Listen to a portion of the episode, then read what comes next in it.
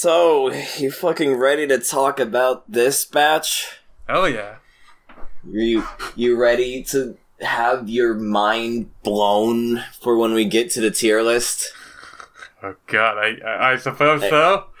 I can't wait. We're gonna have so many unironic S's. It's gonna be imaginable. Oh jeez. gonna Christ. unimaginable. Okay, now I'm getting kind of scared. Given. Yeah, you better. Oh, you no. better.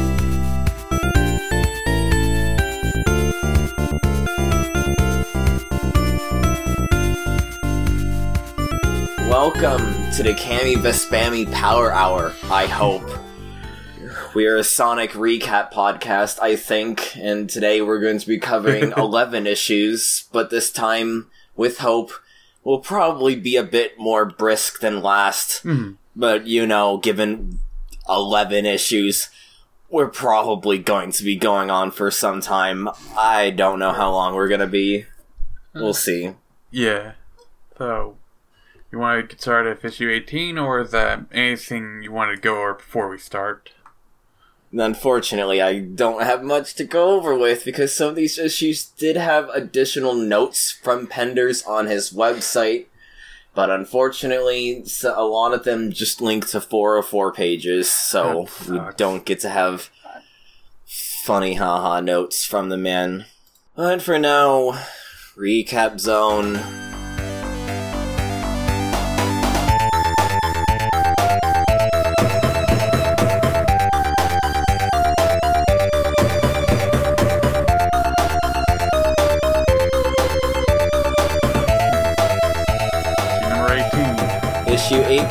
18, Sally finally has her vest. Yeah. She finally actually resembles her cartoon counterpart. Hmm. Wedding Bell Blues. Sonic and Sally are planning for their wedding. Robotnik catches wind of this and attempts to crash it, only to be thwarted by Sonic and told that it's actually a play that they're forming. I I can't believe they ripped off SpongeBob Trooper Square. Damn, Like, yeah, the SpongeBob time Square ripped dilation. them off. I was, I was about to say, I don't, I don't think Sonic is experiencing time dilation. You know what I mean? I know what you mean. I just want to be mean. But um, Yeah. speaking of me being mean, I'm gonna torment you by outing you as a massive Motobug fan because we got to see a bit more Badniks this time, including Motobug, your beloved. I actually did write that down. My notes like, oh shit, the Motobug showed up. Like only like one of the most iconic Sonic uh. Alright, not Literally one of the first ones you even see, and it's taken them what 18 issues to finally show up. and it's also miscolored. It's like purple Yeah, don't with worry a about yellow it. face. yeah, purple Motobug. We also got Bat Brain, who did appear in the unreleased stories, so this is their debut Oh, actually, for the did- most part. I think they did technically appear like a, in an earlier. Well, issue. they get a speaking role this Well, time. Fair, fair.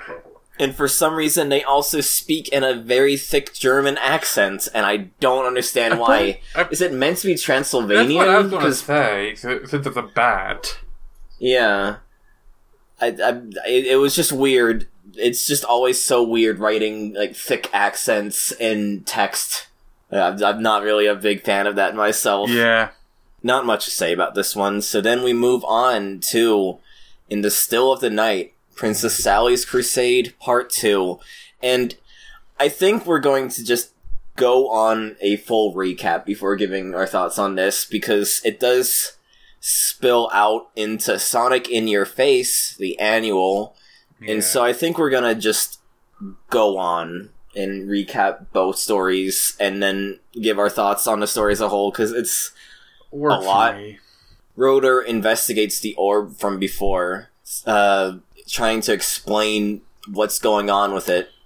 Sonic basically goes in English, Poindexter, but Sally gets called away for something important. She finds out that Julayla, which I always kept misreading as Julea, um, Sally's mentor, is on her deathbed. They reminisce talking about their teachings and how she grew up alongside Sally before concluding that she's grown wise enough to face something. She's ready for something before ultimately passing away. Sally reflects and mourns in solitude before Sonic joins her, reassuring her that there's many tomorrows ahead. Many more tomorrows ahead. In the quest, Princess Sally's Crusade conclusion, Sally takes inventory of Julayla's estate, finding many things like a hope chest that was made to be opened on the day of Sally's wedding, Sally's vest because she wasn't wearing it in the previous story. They just sort of Yeah. forgot that she was wearing it in the, the wedding story because Yeah. these stories are being written in parallel. And a map with instructions that are meant to be followed. In the event of something, she trails off because she's tired, but it's assumed that is either the event of Julayla's passing or Sally being ready. Restless, unable to sleep, Sally gets out of bed and makes her way to the weird orb thing, revealing herself to be the Nicole PDA from the cut story, now properly introduced in canon, hmm. reminding Sally of someone who encouraged her to make her own decisions, perhaps Julayla herself. Julayla's final will and testament tasks Sally to go to the Forbidden Zone, a place that even Robotnik dares not to tread, trying to find oneness of the soul there. She attempts to go alone, but the Freedom Fighters, Sonic and Co. As- insist that they go alongside her. The Forbidden Zone is basically just a cave. Uh, they encounter several different robots, including a gigantic Cyclops, a Griffin, and a two-headed dragon, of which one tells truths and another tells lies. I was gonna say this dragon reminded me a lot of that one. Isn't there like a boss like this in Zelda? Maybe. I think so, yeah. The group uh, easily deal with the various enemies, and Sally ends up using her wisdom to outsmart the dragon. They make it to the end of the Forbidden Zone, finding a replica of Julayla's Hope Chest, which contains a document. Sally in the present does not understand its significance, but we cut ahead two decades into the future, where Sally reflects upon this moment. We are told that this is a future in which Robotnik has been defeated. Sally and Sonic are nobility, married, with kids, and King Acorn, now retired, is alive and well. We show that Rotor ends up rebuilding Nicole as they were destroyed in whatever climatic battle happened between the Freedom Fighters and Robotnik. Rotor puts Nicole in the orb from before, sending them back into the past using the time portal they discovered, and it's revealed that Nicole was a gift to Sally from Sally, aiming to be a friend for her in her time or need. She realizes, reflecting, that faith in herself was what she needed all along, and the story ends reflecting upon the six simple words written in Julayla's hope box To thine own self be true. What the fuck? Yeah. A closed time loop? yeah, this is. What? I. um, I have uncertain feelings on how I. Uh, I do not know how I feel about this story. It just. Putting that aside, it just feels incredibly jarring for what even like with the comics taking like a slightly more serialized and somewhat serious turn this just feels completely out of left field and almost like a separate canon from the other Yeah, comics absolutely. It just feels so weird to have a story in which we cut ahead 20 years into the future, the day is saved, Bunny is not roboticized anymore, King Acorn is alive and well. We don't know what happens to Uncle Chuck or Muttski because they were not drawn in this flash forward. It's just so weird. It's just so weird that we just have a story where it's like, hey, we're gonna cut ahead to when the heroes are victorious. It's like, what? Yeah. What the fuck? And we're just gonna have a like a closed time loop where Sally gave Nicole to herself. The thing that also kind of threw me off about that is like I was almost thinking when like uh, like with her with Nicole's like introduction, she says uh, when like uh, she's introduced uh, her first line afterwards, "I would be your friend, but that is a choice only you can make." And Sally says, "You remind me very much of someone else who always encouraged me to make my own decisions." Which I'm assuming like that probably is meant to be like a Sonic or something. But I was thinking Sonic or Julayla. Oh, fair. But I was thinking actually, like in the moment, I thought this was referring to uh, something to do with the, the cartoon since this is based after it. It reminded me of a cut concept, like a concept they were going to tackle later on in the show before it got canceled about Nicole. I think it was like kind of like Nicole being a friend of Sally's who was like put into the computer and then they would have to like free her or something. And I was actually thinking that was going to be what like like they were like uh building up to reveal as that later on or something. No, like it's a time loop thing. Neat. Yeah, I I don't understand what they're going with, and so I guess it just explains furthermore why what's oldest Newt again ended up getting scrapped because you know as we mentioned in the previous episode, Nicole was just mail ordered by Sally, It's just like but instead it's a it's so like weirdly like placed in like oh yeah my Nicole came in like in the middle of like out of nowhere in the story it's just it was just so weird and random. yeah that's what threw me that's part of what threw me off when I was reading through it like the first time like it made me wonder like is this was this original like story that got cut or was this made after the fact Yeah, I don't fucking know. you ever think like putting the time loop crap aside what also just threw me off along with the more serious tone was the like the amount of importance they're putting on so- uh, Sonic Sally's royal heritage and like her being a princess and all of this like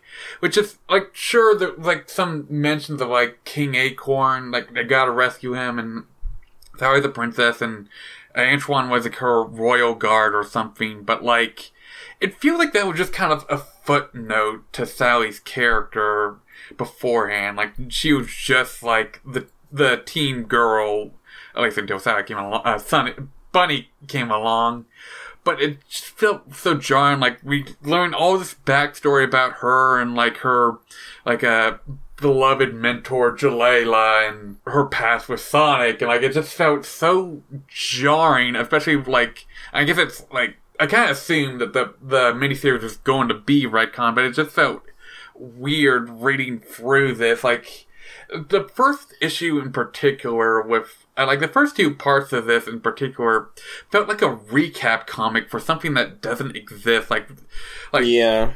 Like there's like in another universe Sally had her own story like uh like going through like uh this before Mobotropolis was taken over and her like adve- like her like uh, adventures and stuff. Like it just it just feels so weird. Like this is more of a an adaptation of Sally M than a part of the Sonic comics currently. Yeah, I did just think it was really weird how we just have this story that like starts off like with a previous like two issues ago now where it's like oh Sally's just like pining after like Sonic whatever and I'm like okay yeah. And then we have our actual first blood of the story in which we have Sally's mentor that we did not know anything about on their deathbed and it's like yeah, I get that. Like, you know, sometimes you have to, you end up wanting to show death to children at a young age just so they can, like, like, be able to understand the concept.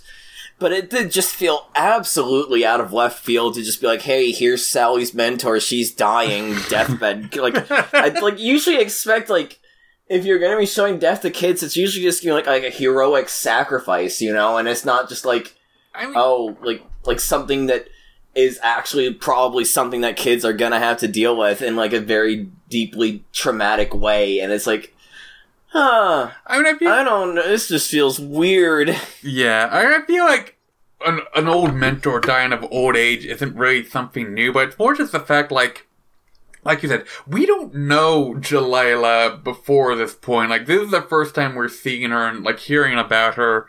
It is probably like saying, like, if you're a kid, like, it probably would maybe have an effect, but, like, I don't know, it just, it just felt weird, like, we're learning about this mentor character as, as they're already dying Yeah, like without even like any hints that Sally did have any sort of training, like special royal training or special mentor.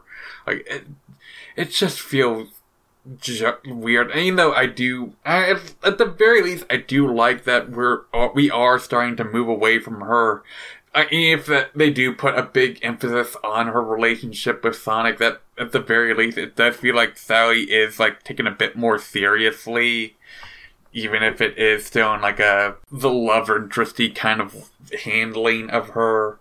Yeah, she's still just lovey-dovey to Sonic. Like in the wedding story, she's like, "Oh, we're gonna when are we gonna get married for real, Sonic?" And it's like, uh, it's you can tell a lot of these stories are written in parallel with each other, and so as a result, there's a gr- like we're hitting, we are actually hitting the point here where things are starting to get more story-like and more serialized but we're still getting in parallel more jokey episodic stories. So it's not like immediate shift like I honestly thought it was going to be. It's still a gradual phasing in Yeah. that is going to be happening over the course of this and the next batch.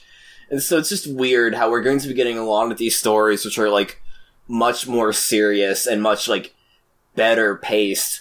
But then there's just gonna be some dumbass, boring ass stories of just like Sonic and friends fucking around. It's it's going to be weird. It's it's it's just a weird section that, like I mentioned before, it's kind of a growing pain situation. you could say that the Sonic Comics had a rough transition to serialization.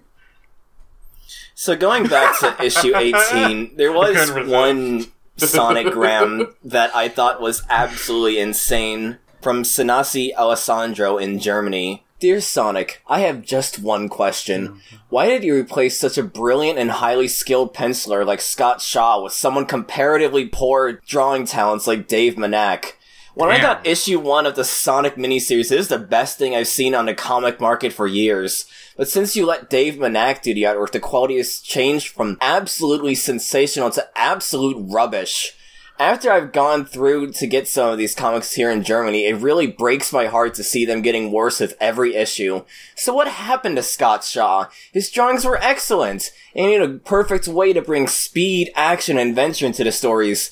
The comics drawn by Dave Manak looks like he just wants to get the job done as fast as possible, without any real sense for what he is doing. A character like Sonic has a lot of charisma, and with the support of Sega and a running cartoon series, your comic might last for a reasonable time. if you want it to become a real and ongoing success, you gotta try to get Scott Shaw back to do the drawing. I am almost sure that you won't print this letter because it contains negative criticism, but I'd appreciate if you would write back to tell me your point of view. Yes, this letter comes from Germany, so please excuse all the errors I've made during the translation. And it's like, Wow. dude, all he did was the miniseries. His art wasn't that Yeah, great. like, it's not terrible, but it's not really that great It's either. just funny to me because I actually thought Dave Manak's art was like kind of better. I'm gonna be honest. At this point, until a later issue in this episode, I could not tell you who did what for the art. Hmm. Like, That's fair. the only reason I noticed that Sonic's spines were different in the previous episode was because I was doing research for the issues because I was curious on some things and found that out from some fandom wikis. Like, the art's not terrible. Like, Manak's art isn't terrible, or neither is uh, Shaw's art. But they're just, like, imperceptibly different for me. Like, I did not even notice the difference, honestly. I thought like. uh, Like I remember, like the first few issues looked all right, but I think like Manak, like there was like some improvement when like he started drawing, but like I'm sure, but there's there's still an overlap. Mm, there's still an overlap in the styles. I will say, like on the topic of artists, I was not a fan of going back to the Sally story. I'm not a fan of Art Mawhinney's style for uh, her comics, both the this and like the Sally miniseries. It just looks really stiff to me with how they do Yeah. expressions. Especially, it's very noticeable with Sonic and Tails. Like they just have like this kind of like blank, uh, wide eyes face, like in pretty much all of their panels. Like, the only one that looks okay Yeah. is like Sally. Like she at least seems kind of expressive. I have things to say about that art, but we'll get there when we get Fair there. enough. Because we'll have to wait a bit more for that. Um, going back to Sonic in Your Face, now that we've done recapping the Sally story split across three issues, this is the issue that pretty much anyone with a cursory knowledge of Archie knows about, because it's the one with the absolutely horrifying Sonic roller coaster art that the Game Grumps saw. yeah, it's a weird looking cover. The one thing that stood out to me, though, other than the, you know, how terrifying it is, is that it says on the side next to where the corner box is, it shows the logo for Sonic and oh, Knuckles. Oh yeah. Yet, as we're gonna get into with these next two stories, there's no Knuckles. There's no Sonic and Knuckles in this. I'm just so confused about that. Like I'm looking over the scan to see if there's something I might have. Like it's like there, it says on the scan that we have like 36 pages, so maybe there was. I we still get like the pinups in here. Like those are like uh like two page spreads that are like on one page, on like a one page of the PDF reader that I'm using. But Yeah, but there's, there's, no just knuckles. Yeah, like yeah, like, there's, like we don't have the fan art, we don't have the sonograms, unfortunately, but we do have like the pinup illustrations and the two stories here. And as we're about to get into, there's no Knuckles. Yeah, I, what I'm the just so confused about that. We do get the debut of our penciler, color, and scripter Patrick Spa- Patrick Spaz Spaziante, which that's a yeah, loaded nickname. Unfortunate uh, nickname being Spaz, which I know it's not. Yeah. I know it's more of a, an appropriate, inappropriate term for Europe, but still, it just it feels awkward because it's it's like the whole like gay lord thing. Like it's one of those just kind of last names that like obviously like there's it, it's not meant to be something offensive, but like it. It kind of unfortunately comes off that way Yeah. in more recent times. Yeah, It's a shame too, because I uh, will say though. Oh, sorry. I was Go gonna on. say, like, it's a shame too, because Spaziante's art is, I really like the style of it, but it just feels weird saying his, his nickname. Yeah, I think Spaziante was the first time I actually noticed like a solid change in art style because Sonic looks way more dynamic, way more like mm-hmm. you would expect to see in like the Sonic OVA or like the Sonic CD animations. And honestly, especially once he starts doing stories for the main issues, I think Spaziante is probably my favorite artist. Yeah, definitely mine so far. And so let's get into the stories. With the Mirror Zone, not much to talk It- about. It's just it's the gimmick one. Sonic and Tails go to the Mirror Zone to find Robotnik's top secret message because a SWAT bot is trying to escort it. And the whole gimmick is that everything is reversed, and so you gotta hold it up to a mirror to see what they're saying. The message isn't even anything. It's just a mirror mirror on the wall bit. Yeah, It's it's nothing. I was kind of disappointed with that. Like, I was hoping for something. Uh, Tails' Tallest Tale. It's a solo adventure featuring Tails. He stumbles upon Sonic Con and is immediately pushed into making a speech about Sonic, which he then immediately takes to lying about him single-handedly taking out Robotnik. Then Robotnik actually shows up and he gets absolutely trounced, but one of the fans of Sonic goes in to stand up and that motivates Tails to think outside the box, and Tails spins himself really fast don't know how by keeping his tails in place and spinning the rest of his body so that he can hypnotize Robotnik, and then Robotnik falls over Humpty Dumpty bit. Tails is a hero because he gets to actually save the day for himself for once without Sonic's intervention, and then they go back and do a proper speech off screen. I mean, it's cute Yeah. that Tails gets to actually save the day, but yeah, it was alright story. it was alright. It feels like uh, the kind of story you'd see in, like, Adventures uh, with Tails. Yeah. It's very much an adventures esque story. Like, I know we're not in the opinion zone, but man, this is a kind of a disappointing annual. Like, it's cool we got the completion of the Sally story, but then, like, one gimmick story and then, like, an actual story, and it's like, oh, that wasn't actually that much. I, I I don't know what the rest of our annuals are going to be like, but just like going off the covers, it at least seems like we're going to be getting some more interesting stories when we get to future Supersonic annuals. yeah. With issue 19, we go into Night of a Thousand Ah, Sonics. Jesus. The Freedom Fighters investigate a portal that opens up, and ejected from the portal is a cyborg Sonic. He reveals that he's from a world in which all of the Freedom Fighters were turned into cyborgs by Robotnik, but because they were cyborgs and not fully roboticized, they were able to absolutely trounce Robotnik, who, in a last-ditch effort, ended up roboticizing himself, becoming far more powerful than anyone could have anticipated. Cyborg Sonic flees onto the cosmic interstate to find others to try and help against Robotnik, and ends up in the dimension of our Sonic. and they end up recruiting other Sonics from other dimensions to try and stop Robotnik from the cyber dimension, who we do learn to be uh, titled Robo Robotnik. The tier list is in fucking shambles. I figured. like, I knew we were going to get into multiverse shit before we even started reading the comic, but holy shit, there's so many Sonics. like, there's like ones that are literally just like X Men and DC Comics characters, but Sonic, and I think one of them is actually just straight up Jughead. Yeah, there's one that's like a I forget the actor's name, a, a classic cowboy guy, squints his eyes, like a samurai. Like Clint Eastwood? Clint Eastwood, yeah, thank you.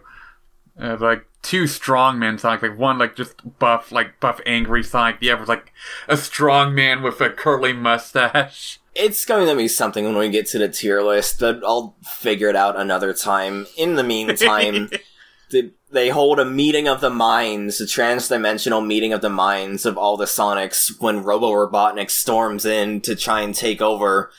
Our Robotnik ends up stopping him, and we get a weird bit in which the Robo Robotnik SWAT bots and our Robotnik SWAT bots are all destroyed in the conflict, and kids are encouraged to cut open their comic books to stitch their to make their own SWAT bots because they're all like in pieces in one panel. Yeah. Again, It's really weird. I just wonder if there is like a blank page on the other side, or you're actually meant to cut out your own comic book. we learn that our Robotnik does this because he wants to be the one to rule the known universes, not just not that Robotnik. And so they end up forming an uneasy truce between him and all of the Sonics. And they're tasked with going to the neutral zone inside the cosmic interstate to achieve the giant's hand because our Robotnik surmises that Robo Robotnik would probably try and go for that to try and conquer all the dimensions. And we see the giant's hand.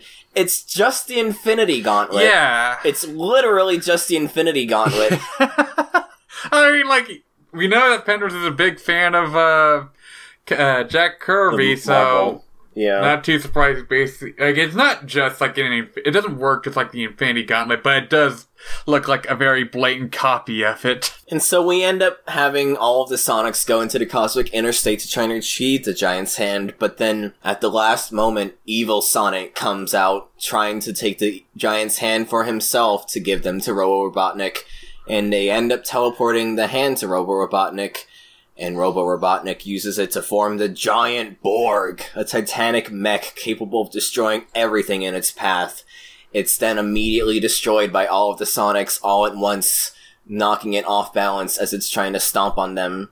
Bun, bun. And then they take all the pieces of the giant Borg, and each Sonic takes it into their respective dimension as souvenir so that it can't be rebuilt in the future.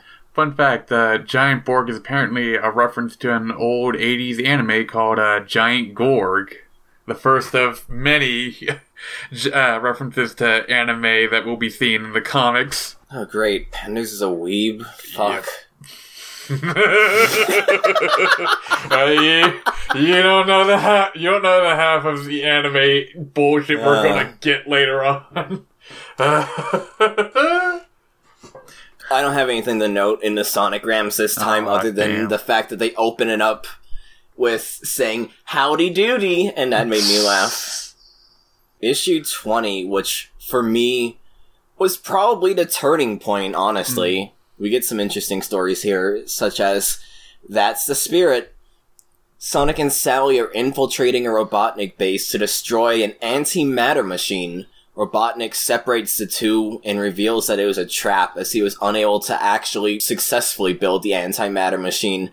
Sonic uses a homemade bomb by Rotor to try and destroy the antimatter machine anyway, and makes for an escape, but trips and falls on a loose cable. Massive explosion. Sally is convinced that Sonic is dead and relays the bad news to everyone else.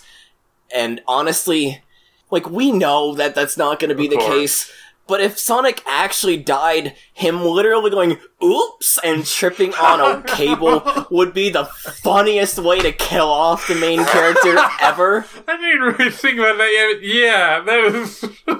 this makes me think of the fucking pie episode of SpongeBob, the end of it, when Oh, SpongeBob yeah. trips and drops the bomb pie. It was it was just the funniest thing to me, just seeing Sonic just trip on a wire. And like they're out- like they cut it like between advertisements, so it's like, oh, is Sonic actually dead? And it's like, of course not. But also like imagine the world in which that was actually the case. That would be the most insane way to kill off your main character. Yeah, this is another one of those issues with like a very like a uh, clickbaity look, uh, clickbaity like a cover with like uh, uh, the freedom fighters honoring the memory of Sonic. Everyone's convinced Sonic is dead. Broder makes a really shitty wooden statue in memoriam. so much. That genuinely cracked me up because I was expecting it to look like the statue on the cover and not this like shitty like wood uh, carving of Sonic that barely looks like him.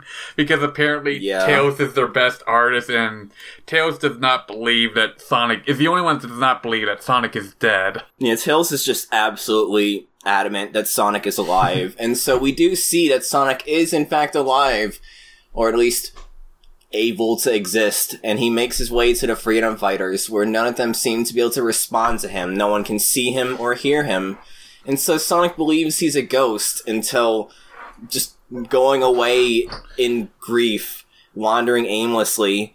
He realizes he's still unable he's still able to interact with the local wildlife and for some reason one of them can hear him despite the fact that he literally mentions that none of the his friends can hear him but whatever and basically realizes the antimatter machine probably just made him invis- invisible anyway he sees a letter from tails who again is fully convinced that sonic is still alive telling them that they're going to make one final storm of Robotnik's base to avenge Sonic's heroic sacrifice. It so cracked me up as well. His letter, dear Sonic, I know you're alive, so I left this note. We're on our way to Robotropolis to avenge your death. Your loyal pal Tails. P.S. If you're not dead, if you are dead, then pay no attention to this letter.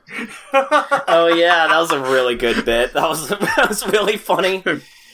Weirdly, the, one of the funniest issues, like to me so far. Absolutely. And so Sonic catches up with the Freedom Fighters, and despite the fact that he's aware that he can be heard, has a different plan up his sleeve in which Robotnik and Snively are going to try and intercept the Freedom Fighters in their own ship, but Sonic stows away and convinces Robotnik that the ghost of Sonic is haunting him. and Robotnik, scared out of his mind, follows Sonic's commands, and it's just another fat joke. Sonic Eggman, uh, Robotnik needs to work out more and all that, and so they leave, they drop out of the ship, and Sonic catches up with the Freedom Fighters, the antimatter invisibility having worn off at this point, and catches them up to speed, pun unintended, of what the situation was. It's a neat little story. Yeah. I liked the premise, even if it was just a bit frustrating that we're still getting fat jokes. It's just, it's feeling more and more out of place when we're getting these fat jokes, given we're in this transitionary period into being more serialized and all that, more seriously toned as well. Yeah. I was kind of surprised that like a like the fake out death story was honestly one of the funniest stories so far to me. It was really good. Gonna cover another Sonic Gram real quick before we get into the next story. One kid asks Knuckles why they're purple, and I was really confused about that. It might be colorblind, I guess. Maybe. And then we get another insane letter from Mark Cooper in Sydney, Florida. Hmm. Dear Sonic, I am your biggest fan. I think you're the coolest, good looking, fastest thing on the planet, and we have a lot in common. I like chili dogs, you like chili dogs. I like speed, you like speed. I think you're cool, and you think I'm cool. I hate Robotnik, and you hate Robotnik. You have a cool girlfriend, I don't. And that's the problem. Sonic, I don't have a girlfriend, but I have a great idea. Why don't you ask Sally to, and I know this will probably sound crazy, to have a daughter, and that daughter will be my girlfriend. Oh God. We did get a response to that, but it just completely glosses over that last section, Understandable. as you would expect. Oh my God. I don't know if at this point we know that Sally is 15 because we do get mentioned in one Sonicgram that she's 15 Yeah. in this chronology. But at this point, we definitely know that Sonic's 15 in this chronology. And I know it's a kid writing in, but even still, Yeah. holy fuck, dude. Holy fuck. Kid. Why would your first thought be, yeah, Sally, have a baby and then I'll date that baby? Like, why? I don't Like, why can't he kid- just be like, "Hey, Sonic, introduce me to someone"? Or like, "Can I have. Sally?" You know? I thought, that's where I thought it was gonna go until like I, re- I was reading it along on the letter, and I got to that point like, oh no, why? Oh no! I hope this is a kid, or just that does not realize that this does not work that way. And I thought it really was going to say like, why would you get Sally to like introduce me to one of her friends or something? Like, not Yeah, weird ass comment. so bizarre. But then, going back a bit, we get to a solo Princess Sally adventure, Deadliest of the Species, the prologue. Sally is on her own, infiltrating a Badnik base, setting up to blow it up. On her way out, she's accosted by a British skunk. I don't, I, uh, Jesus, I don't know their nationality. It's it's very accent written. I'm assuming British, Yeah, given they make a Majesty's Secret Service bit. right. Known as Jeffrey St. John, self-professed leader of the rebel underground. Sally is doubtful of his story, and we end right here on a cliffhanger, announcing an upcoming Princess Sally miniseries. Oh boy. Do you want to talk about that now, or uh, like go for the next two Let's see. issues? Well, we're chron- chronologically, it's right now, so let's just go through it right now. Okay, good. Written by Ken Penders. I was, for some reason, dreading this as we were approaching this. I don't know, like, I knew nothing about it, Yeah. but just something about it just made me think, oh no, what's gonna happen here? Yeah, I don't And blame so- you. Like with the other Sally story, I'm just gonna recap all of it and then we're gonna go back to the top. Sure. Sally and Jeffrey escape a SWAT bot ambush, reconvening with the trainee freedom fighters Hamlin, the short tempered pig, Penelope, the loyal, animal loving platypus, according to a recap thing in the next issue, Arlo, the courageous and self sacrificing armadillo, and Dylan, the spiritually anchored member of the group, who I'm only guessing is a porcupine. It's unclear. They look like a cro- uh, most of these new freedom fighters look like a cross between Care Bears and an anti-drug PSA. Yeah, these are some weird ass designs. They don't look right. Hamlin and Jeffrey are immediately at odds with each other. Jeffrey not making a good first impression by immediately attacking Hamlin, thinking him to be the enemy. But after mediating between the two, Sally recaps the mission. The base that was destroyed in the previous part was actually an energy substation of Robotnik, and Rotor believes that destroying two more of these substations will take out Robotnik's defenses, allowing them to storm Robotropolis by land. The rest of the story covers them destroying the second substation, and at night, Jeffrey leaves for an unknown base, remarking, Soon, my love, soon, over top another Princess Sally enclosed in a stasis pod. The second issue begins once again with Hamlin and Jeffrey fighting. They did also fight yet again when they were dealing with the second substation. But now they make their way to the third substation using Rotor's newest invention, something he dubs a hang glider. And they make it into Robotnik's substation, though not without casualties, as Arlo is shot down, broken leg, and Penelope stays behind to make sure they're safe. They destroy the substation and go back to Penelope and Arlo and realize they're nowhere to be found. They decide, against the wishes of some of the members of the trainee freedom fighters, to make their way back to their camp, hoping that they made it back on their own. Once again, at nightfall. Jeffrey does sus shit by kidnapping Princess Sally in her sleep, placing her in a second pod besides the doppelganger, and revealing himself to be a double agent to Ivo Robotnik. The doppelganger from the first issue is revealed to be a robot made to lure the freedom fighters into a trap. In the final issue of the miniseries, the freedom fighters storm Robotropolis, dispatching of Robotnik's robots before confronting the man himself. Jeffrey is revealed to be a traitor, as is Sally, being a robot doppelganger to Robotnik. Robotnik plans to make more doppelgangers of Sonic and Tails to fully quell the resistance, and moves to roboticize the real Princess Sally in the stasis pod. The stasis pod blows up as it's revealed that that's actually the robot Sally, and Jeffrey was actually playing Robotnik all along. Jumping ahead a bit because this is described in post, it's revealed that the Sally kidnapped in the end stinger of issue 2 was actually the robot this whole time. The robot being the one we were actually following across the first two issues, and that was prematurely activated without Robotnik knowing.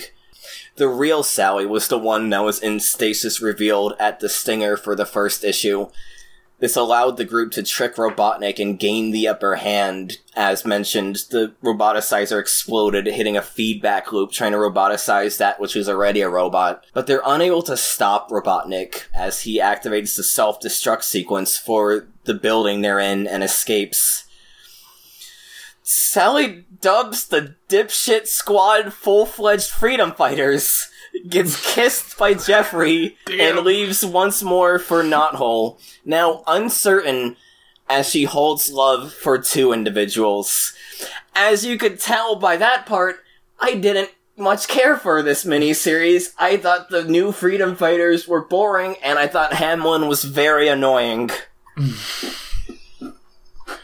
Yeah, I didn't really. I don't think I disliked it as much as you did, but I certainly didn't care for this. I didn't hate Like, it. It was just a- kind of underwhelming. Yeah, agreed. Like, I just didn't like. I, I'm with. I'm pretty much in the same thing as you. Like, I didn't care about the new Freedom Fighter rookies. Jeffrey's annoying. I actually kind of liked Jeffrey. I just thought I- the Freedom I- Fighters balanced and ranged from having no personality to just being fucking annoying like Hamlin. Yeah, oh yeah, the new like they just the only one that stood out to me was Hamlin because He he, yeah. Like they're like they try to like give them like more depth to like try to make them more distinguished in like the recap thing for the second part. Yeah, like all the adjectives I gave that aside from being short-tempered for Hamlin were loosely paraphrased from the recap in the second issue, like how Dylan is the spiritually anchored one of the group. Whatever that means. Like they all just seem kind of level-headed and kind and will uh, like willing to work with Jeffrey while Hamlin is just grumpy asshole. Like does somewhat understandably doesn't trust Jeffrey, but at the same time, I just I don't give a shit about Hamlin. I found his like conflict with Jeffrey repetitive. I do think like the story, like this itself, is all right. I like kind of like the gambit with. uh It did kind of throw me off. Like Yeah, it did feel kind of smart, honestly. yeah, like I did at least. I think I did notice like the. Like the co- I think I might have noticed like the color of like Sally's jacket being off Oh, right. That was something I forgot to mention, is that Sally's jacket between her and her robot doppelganger are actually slightly different colors, and they do, like, basically go, oh, go back into previous issues and check, you know? Yeah, that was kind of clever, but like, I like the story itself. It's a fine like action story. Like, uh, it's it's it's all right. Like, it's like a, it's kind of just a, a basic like twenty two minute action story Yeah. for ki- children, like you would see in like I don't know, like like probably like. SatAM itself, like Yeah. I could see like something like this being done in an actual episode of the show. Like, it's fine but like it's kind of underwhelming for like a it was a little underwhelming for our first proper mini series for Sonic. The love triangle angle of Jeffrey, Sally, and Sonic just made me cringe. Oh, like, I'm I'm trying to be open minded towards Ken's stuff, because right now, Penders' stories are probably the ones that I actually give a shit about. But also, Yeah. why do we need to have a three way with Sally, Jeffrey, and Sonic? For drama, for drama's sake. Uh, like I, I don't know when this is going to come to a head, but I'm sure we're going to deal with some love triangle Absolutely. bullshit uh, sooner or later. Uh, I think it still just kind of confused me because I don't know if them, if Sally and Sonic are a couple or not, because it feels like these stories are still in a different continuity from uh, on the current Sonic story. And even then, in the current Sonic stories, it seems like they can't decide either. Yeah, it's just weird. Like I know it's like at least at the moment not too serious, but like it's still just kind of distracting to me. Like they sometimes it's will they won't they. Sometimes it seems like they are a couple. So yeah, it's also just gross to me. Like if they are a couple, then it's kind of shitty of Sally to like lead uh, Jeffrey like uh, follow along with Jeffrey's like uh flirting and ki- uh, kiss. Like It's also kind of gross because Jeffrey basically just throws himself onto Sally. It's Yeah. really weird. It's really gross. It's like the typical kind of like how love it, like this kind of like actiony love interest uh, stuff is handled. Like I feel like it's of its time, unfortunately. Issue 21, we get phases of Eve. Robotnik invents a metallic life form known as Eve, capable of adapting and learning endlessly in order to try and vanquish Sonic and his friends. The fight between Sonic and Eve goes on for several rounds, with Eve evolving and changing forms, using both the brain cells of Robotnik and the body cells of Sonic because they took a quill from him in the first fight, and ends up ultimately at Robotnik's base, where Eve evolves into their final form, becoming an absolutely terrifying tentacle brain abomination Yeah. thing. It looks like when you zoom into someone's face in a 3D game and you see their eyes and mouth. I was gonna say it's like a weird fucked up mother brain from Metroid, like a weird like cyber mother brain. Absolutely terrifying. Eve turns on Robotnik, viewing him as her greatest limitation, as his cells provided not intelligence but evil, which got quickly overpowered by Sonic's desire for freedom. Eve fucking vaporizes Robotnik, killing him where he stands, and is about to do the same with Sonic when Sonic reasons that she's programmed for destruction and death. But that's her true limitation, is that she should be able to think for herself and beat her programming. Convinced by this, having the full awareness of having free will, Eve just goes out into space to live out her freedom, As a giant butterfly creature. and Snively just snaps and is like, get out, get the fuck out of here. And Sonic's just like, okay, he needs some time to himself. And the story ends with Sonic remarking that this is probably not the last they've seen of the Doctor. Single story for the entire issue. First issue illustrated by Scott, not Scott, by first issue illustrated by Spaz, and holy shit, is probably one of my favorite issues up to this point. like, there's a good reason they kept this as a single story because, like, the, I feel like it would have taken away from the rest of it if, like, if they had to like cut it down some or throw in like some goofy little thing uh, in the middle or after it. Like this is, definitely like both like writing wise and art wise one of my favorite issues so far. Like Patrick Spaziante's art like really well suited for this. Like it has like like you said, like it looks a lot like the uh the OVA or the CD intro and outro uh cutscenes, like but still like very much its own and very expressive. Like I really love how he draws Robotnik, honestly. yeah, I love his like take on the Robotnik design. It's a lot more expressive and like more menacing. Like it, like it kind of shrinks down his head some. Like it's kind of like the. It's still like the it, uh SatAM design, but a slightly more, I guess, anime esque. I suppose.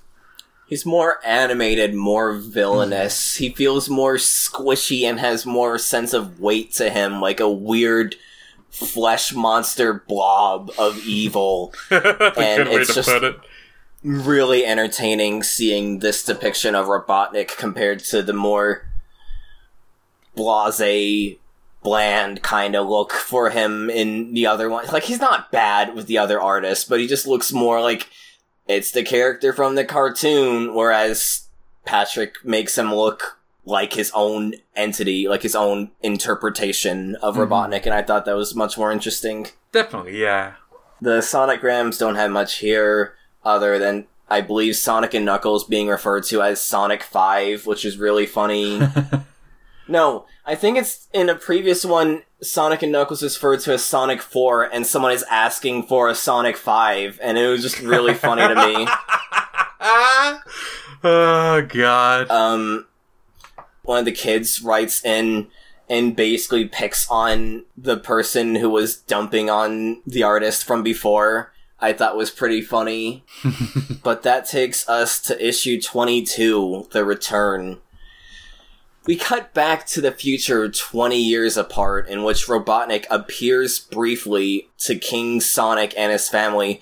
Sonic just awkwardly snaps at Sally, saying that Robotnik is definitely gone and he witnessed it we follow Robotnik as he's taken to a satellite, and it's revealed that he was not actually killed by Eve, as we might have suspected, but instead sent to a different dimension or timeline, and it's probably the cyborg dimension, because we do end up seeing Robo Robotnik appearing on the screen, revealing that he uploaded his memories to this satellite as a last ditch effort he apparently had other plans for this space station, but was forced to make this as he ended up roboticizing himself in the final battle with Sonic. I think this meant to be like a different Robo Robotnik, given like that one was like still active and dealt with his version of the cyborg uh, cyborg freedom fighters. Yeah, weird. It's still but... drawn in the same weird Vantablack way that right Robo Robotnik was, which is why I was thinking it was a cyborg dimension. Yeah, it's a little weird. Robotnik is sent back to his own dimension by Robo Robotnik basically just fucking around and finding out. we cut back to our Sonic and their friends trying to figure out what the fuck to do now that Robotnik's gone, trying to basically clean up and they wonder what is Snively planning now that he's basically the one survivor and we reveal cutting to Snively. He doesn't know. He's just completely hopeless without Robotnik. and he ends up exclaiming in his helplessness that Sonic has finally won it all, accidentally tripping up a code phrase, activating Robotnik's intended post mortem last ditch effort, sending a final set of SWAT bots and spiked up steamrollers to basically absolutely destroy Mobius under the guise of if he can't have it, no one can. Robotnik finally arrives in his universe and shuts down the robots after scolding Snively and uses the moment to torment Sonic, taunting him that he was the one who saved the day this time. He promises the two will fight again another day. Hmm. I really like this story, honestly. Yeah, this is another good one, like a really solid follow up to the last issue, and I really just love the way it handles Robotnik in this. It's we're it feels like we're starting to see like the more modern Robotnik, the one that like uh like a lot more is actually does have some like uh, like wisdom to him. It's not like it's not just for show. Like he, uh, actually knows what he's doing and has plans and is actually like menacing. I just love the way Spaziante draws him in this, and the especially Absolutely. like the first part, like both with the like the menacing uh, Robo Robotnik and Robotnik himself. Like he's very expressive in like this very like men- like comically menacing way. Like it's it's still like kind of like creepy, like a uh, SatAM design, but like there's still like kind of a comedicness to his appearance. Yeah, there's more of a like a cartoonish maniacality to yeah, it. Like yeah. it's definitely something you would just see in promotional arts and be like, I want to get that game, ma, yeah. and all that. I love his speech to Robo Robotnik, giving him like uh, some motivation right before he returns to his home universe, Yeah, it's really good. as well as Robotnik, like his entrance of like busting in and blasting the, the SWAT bots. Uh, as they're like because they're like uh destroying everything, inclu- including Robotnik himself. Well, they're trying to destroy Snively, but Oh, yeah. Robotnik comes in to destroy them. Yeah, and him like having the last laugh against Sonic that he's the one that saved hi- him in the Freedom Fighter's ass. Like I love this. Like these were like surprisingly good stories for what Yeah. we've been in like so far. Like it's like all right, uh, like meh. Like this is like damn good like uh Yeah, stuff. really good stories. And you know what isn't a really good story? the next one. Tails' is Night- nighttime story. Sally reads Tails a bedtime story about Sir Run-a-Lot, trying to teach him that being a hero is hard work, and it's okay to just be a kid and enjoy life. Tails does not listen.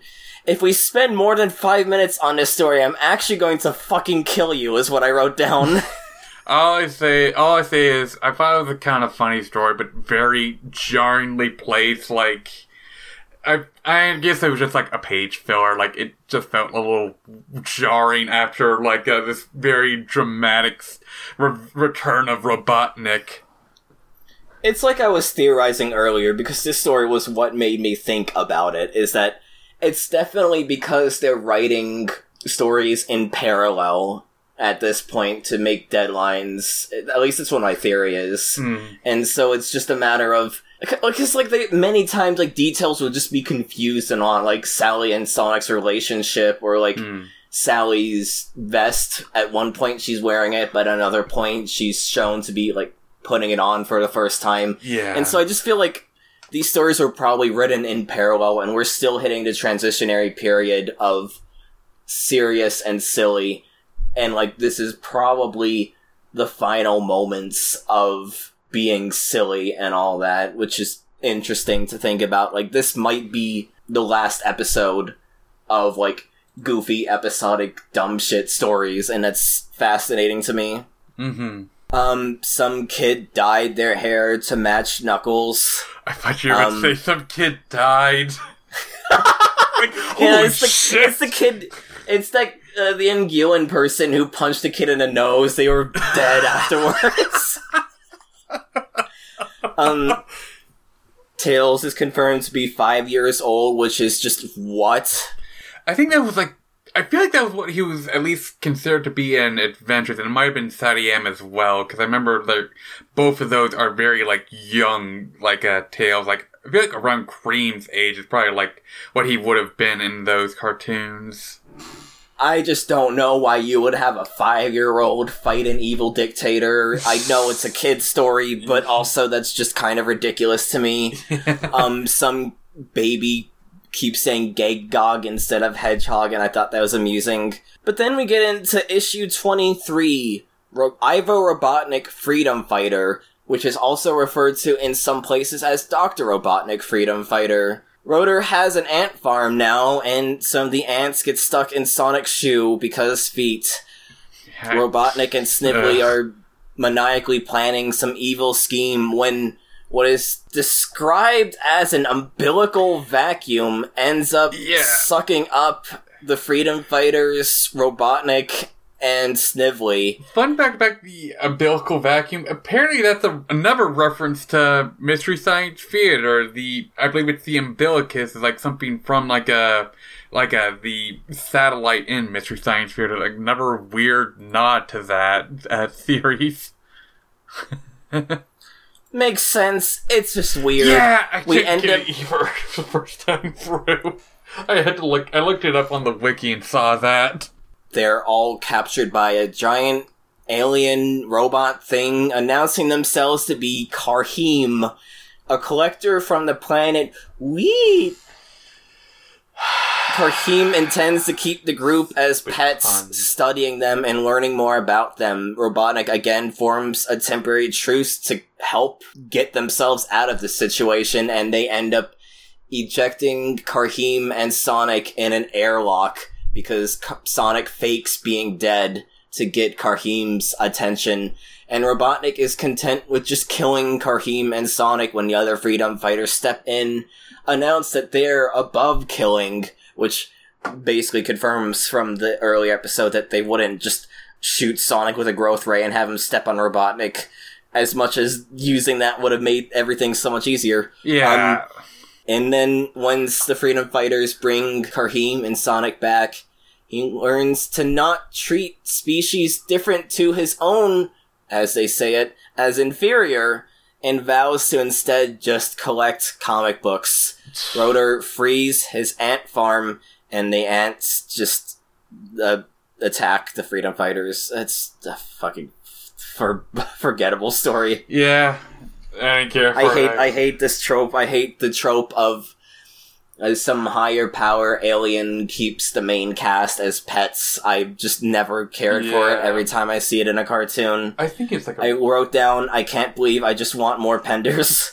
Like, wasn't this a Pender's story? Was it Gallagher? Oh no, it's Angelo sure it's- Dis Sorry, where it is. Eh, I mean, look. And Angelo de Cesare, yeah. It's Yeah. not a Gallagher one. It's because at this point, uh, Gallagher, as we mentioned in previous one, was basically getting to be phased out as one of the Mhm. writers. yeah. So it's just Angelo Penders, uh, the other Mike that worked along, uh, Kanterovich, and I believe Spaziante also does some scripts here and there. Hmm. yeah, I, I didn't It's really just care. forgettable. I it was okay. Like I some funny lines, I suppose, but like again, like we're still like in the the growing pains of Archie Sonic. And I, I don't really care for these kind of plots either. Like I, I think it's like based after like I feel like it's based after like a some sci-fi movie. Like a, it's a, Probably. it's just like a pretty another stock standard plot with the characters dropped in. Like the whole thing with like Ivo pretending to be a freedom fighter is kind of funny. Like him having to Yeah, take the, the Freedom oath. Fighters vow, yeah. But otherwise, it's like eh. Eh. We do get the winners of the Sonic story for where you had to write in your own text, and I, I mean, they're okay, They're written by kids, but I did like how one kid had to yeah. redraw the entire thing in crayon, presumably because their mom wouldn't let them tear out the pages. I did. But I feel like I don't know. Like, I feel like that. Like, at least he got third place, but I don't know. Like that's pretty impressive that the kid like pretty much copied like the whole uh, story and like did like kept like uh mostly like uh, got all intact and while adding his own dialogue to it. Like at least he got Yeah. place though. It was amusing. We Yeah. do learn in the next issue that there was some other winners who apparently moved and did not send a forwarding oh. address, and so they were unable to receive their prizes. Aw, that sucks. And then we get one final story, the Vol Ant Ear. Tails lost his backpack on admission, and inside of the backpack was a power ring given to him by Sonic. Antoine opts to go on his own to retrieve the backpack, but Bunny Rabbit tags along in the shadows to make sure he doesn't get into trouble. We have Antoine getting into antics up to and including almost get, getting run over by a badnik car that looks like it came out of Roger Rabbit.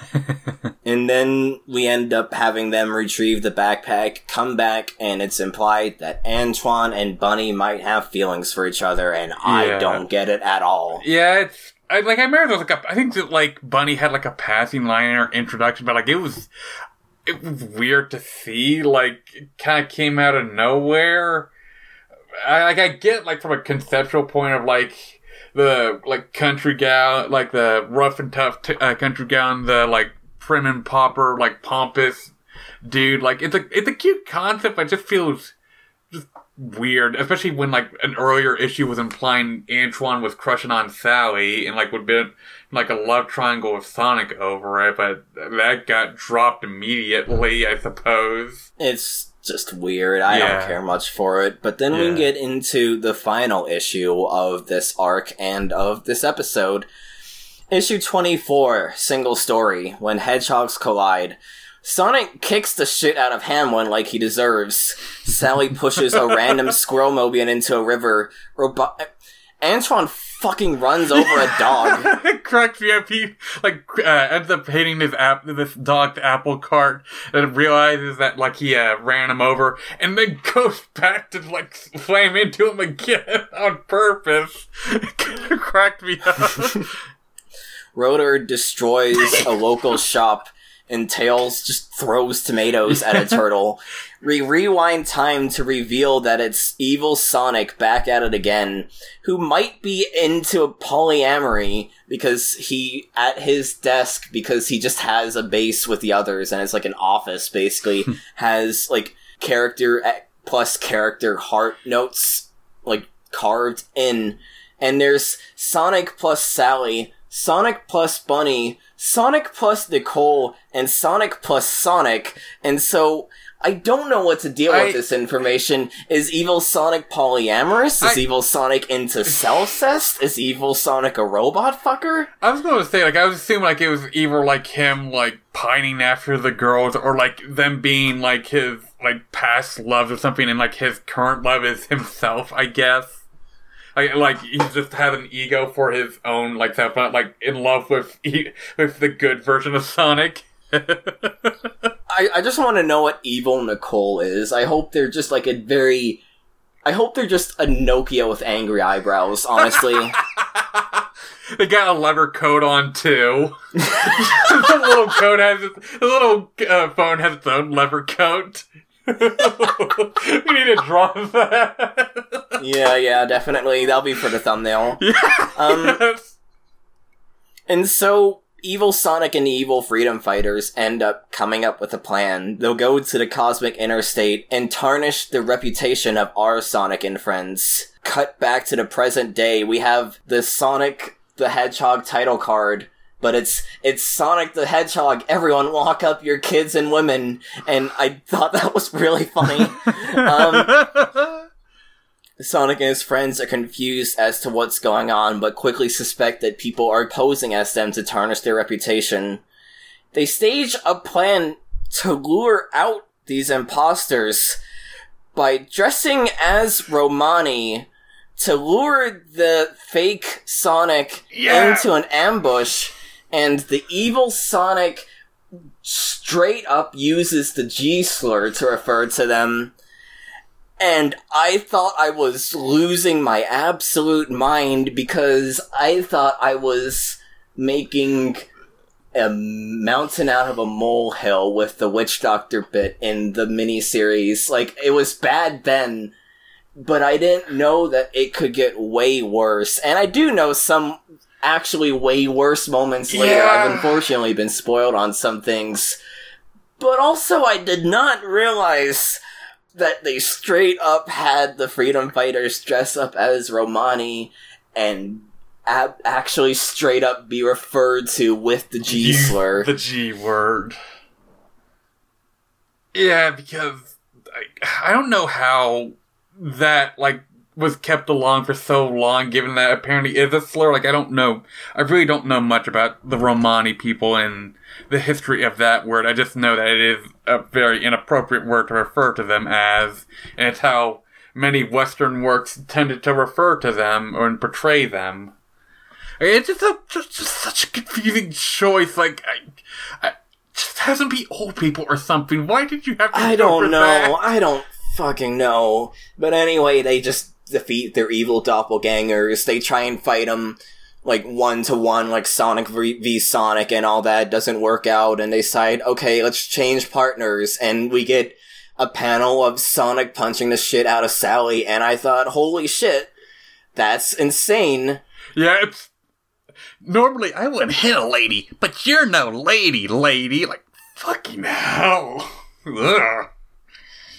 And so they defeat everyone, and it's just whatever. We do get another massive bombshell as an offhand comment because with our Sonic and Freedom Fighters, they come back from Rotor's time space matter projector having gone into the negative dimensions to try and find King Acorn, who at this point has always been mentioned as just being nowhere to be found. We don't know his fate. But at this point, we Yeah. just casually offhand mention that he was exiled by Robotnik into the zone of silence. And so they're trying to cross dimensions to find him. And I, what? Yeah, that caught me off guard too. Like I was assuming this whole time, like if, he was, if he's not roboticized, then he's at least held prisoner somewhere in Robotnik's Robotropolis. I did not have any clue about the zone of silence that he it was sent into that I don't think was ever brought up It wasn't. beforehand, and like the, the Like, at very this point, yeah, it's just- the very few times At this point, uh, it's just like, we don't know where he is. He's just missing. We don't know. Right. It's it's fucking weird. Bizarre. Like, it's interesting, but like again, one of those things I really wish they set up beforehand. yeah, like, definitely. And one last thing of note, one last final Sonicgram to mention because I am just blessed that every time we finish a batch of reading, because we did this Oh, in episode 3 in one batch, and so I was blessed with one final insane Sonicgram from Jimmy Rafferty, St. Louis. Oh no. What is MO? uh, M- Uh, uh, I, I literally. Mis- would it be Missouri? Wouldn't that be MI? Oh no, because Mississippi. Uh, no, you- no, no, it, I think it is Missouri. Yeah, it looks like it Okay. is Missouri.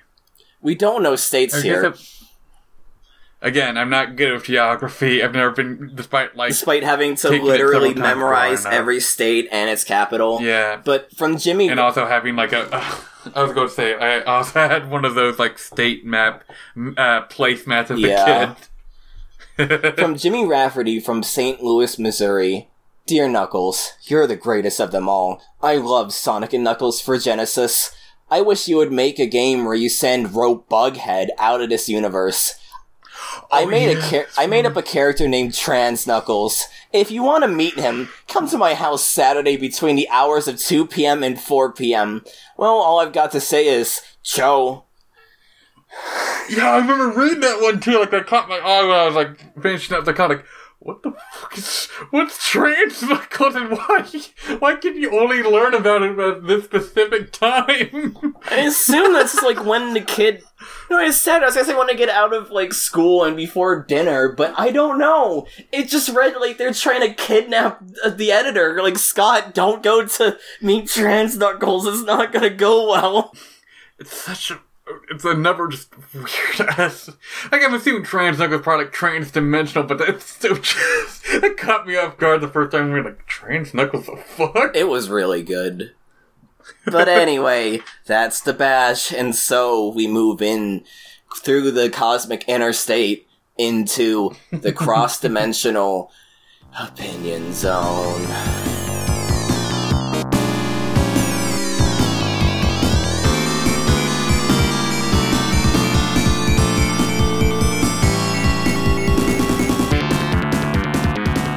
I thought this was really good. I uh, it's probably my favorite batch up until now, and at this point, I think I conclusively have like favorite issues being twenty one and twenty two. Like I mentioned it earlier, but I do feel like issue twenty is the turning point where I'm starting to actually just unironically enjoy these issues rather than just like with the very beginning in episode one, where it's like at first I just felt like I was losing my mind, but then I just turned my brain off and just enjoyed it for the goofy episodic fun it was, and then like in the first half of the this batch, I was like, yeah, it's all right, but you could definitely tell like there's some weird issues with trying to change tone and all that.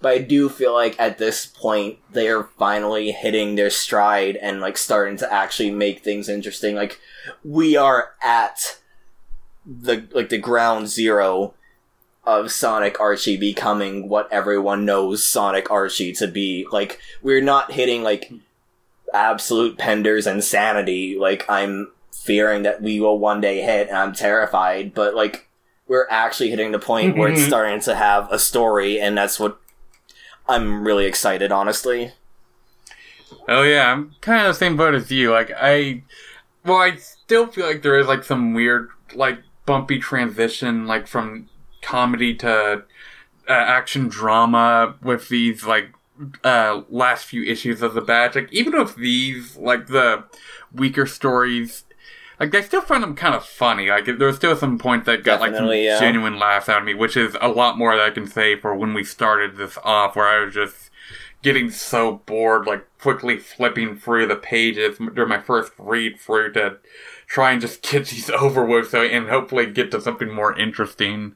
I'm thankful that like things are starting to pick up now. Yeah, light at the end of tunnel and all that. Yeah, I just wish that the Sally stuff was Better.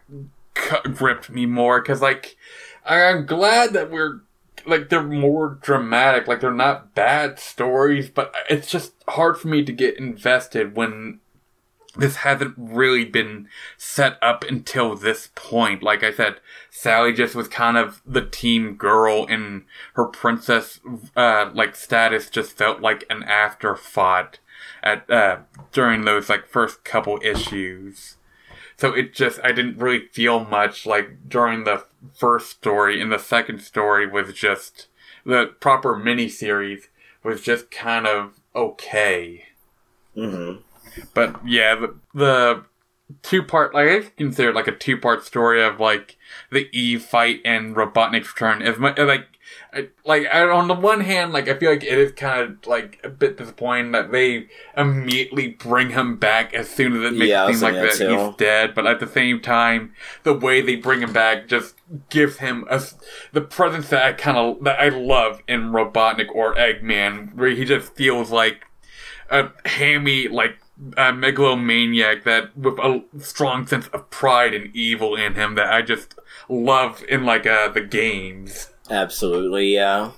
And also, Spaziante's art is just re- like for at least like these early issues, like you know he's still like starting out. It is feel like a breath of fresh air compared to like D- Dave Manak's like uh, cartoony style, which is all right, and Art Mawhinney's, which just feels really stiff and like I wish I could find a better ad- adjective to it, but it just feels very like stiff and Rigid, like yeah. like you like you said like when regarding the rookies like they, they feel like anti-drug PSA cartoon critters with just how generic they look even compared to like the more cartoony designs of the freedom fighters next to Sonic and Friends they do not feel like they even belong in the same story as Jeffrey and uh, Sally Absolutely. Sally especially just even Jeffrey feels a little jarring next to Sally in at least Mawhinney style But that's gonna do it for this episode of Title Pendering.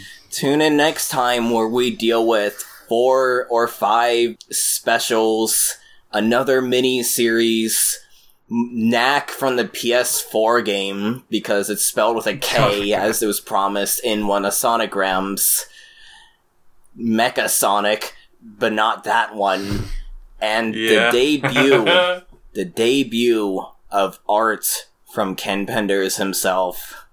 Oh no, I actually didn't realize that was coming so soon. They said it in the, Oh, they said it in the no. sonograms. Stay pendering, Oh, pender yeah, heads. Gotta choose. Uh.